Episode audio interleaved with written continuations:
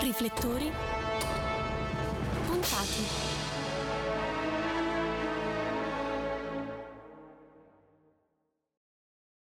Negli ultimi vent'anni il cinema italiano ha saputo fare davvero il suo mestiere, intrattenerci, divertirci, interrogarci, chiamarci in causa, regalarci emozioni. In una parola, viverci e aiutarci a vivere a nostra volta. I nomi sono i più noti, certo, Favino, Sorrentino, Mainetti, Accorsi. La lista continuatela pure voi, ma in questa puntata vorrei spostare i riflettori altrove, non giocando una carta facile, data la caratura della carriera che porta avanti da quasi 30 anni, nel teatro come nella settima arte.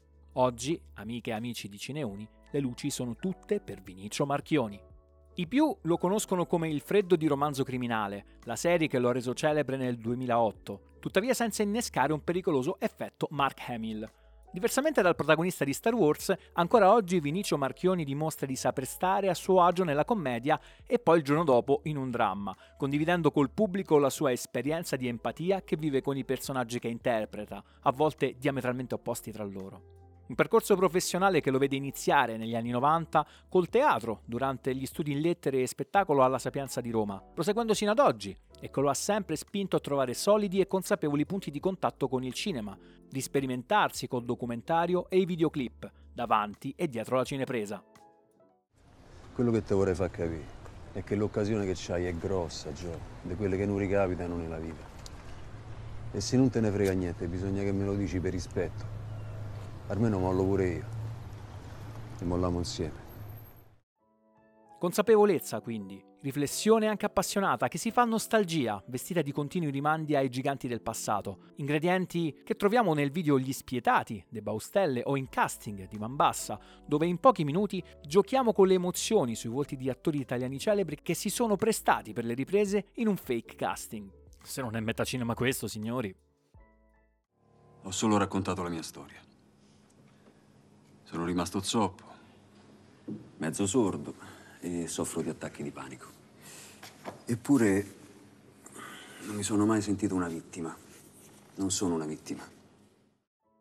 Aureliano Amedei è il regista del suo biopic 20 sigarette, in cui Marchioni presta volto, fisicità e intenzioni, e per il quale vincerà il premio Guglielmo Biraghi ai Nastri d'Argento nel 2011. È il compimento della passione di Amedei per la celluloide, unico reduce dell'attentato a Nassiria. Infatti in quel tempo soggiornava in Iraq per realizzare un film come collaboratore.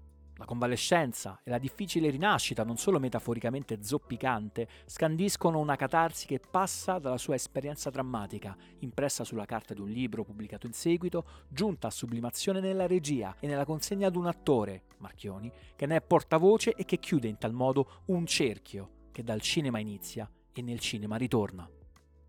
Di carcinomi non ne ha tre, ma quattro. Ma che stai fuori, papà? Vorresti ospitare un camorrista. Non avete mai avuto problemi con lui? Mai. Sono i personaggi borderline ai margini della società, i protagonisti di Socialmente Pericolosi, pellicola uscita nel 2017. Testimoni o attori lucidissimi che arrancano di fronte all'esistenza di una linea sottile che c'è tra bene e male, tra condanna e autoassoluzioni difficili da spiegare in poche parole. Questa storia, ispirata al rapporto realmente vissuto tra il regista Fabio Venditti e l'ergastolano Mario Savio, ci sbatte in faccia il degrado sociale in mano alla valavita, l'amicizia oltre il pregiudizio, il riscatto e la speranza nel futuro. Anche qui l'esperienza diviene narrazione scritta, poi rivissuta dal protagonista regista, proiettata sul protagonista attore e infine sullo schermo che si fa porta e ingresso per noi. Senza fare spoiler, saranno proprio il cinema e l'insegnamento a realizzare un futuro più luminoso per i figli di chi sta scontando il giusto debito con la legge.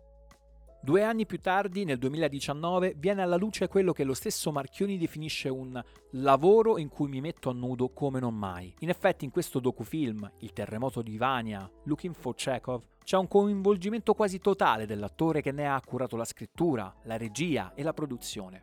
Un progetto corale che vede coinvolti Milena Mancini, sua moglie, Pepsi Romanoff, un sodalizio già vincente come quello che è stato per il video Un mondo migliore di Vasco Rossi, Tony Servillo, Francesco Montanari, Gabriele Salvatores e tanti altri. Un progetto dove già dal titolo riconosciamo cinema documentaristico come linguaggio che ci introduce all'amore per il palcoscenico e per autori che si sono sempre interrogati sull'animo umano come Anton Chekhov, con cui Marchioni instaura un dialogo immaginario. Nei luoghi della lontana Russia e dei disastri aquilani e amatriciani, dove rialzarsi dalla rovina è ancora oggi una sfida apertissima che non deve essere rifiutata.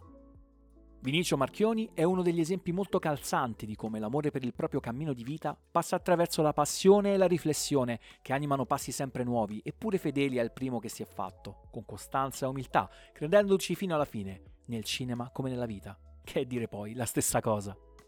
Qui è Guglielmo Ercole De Simone, per Cineuni, Roma. Passo e chiudo.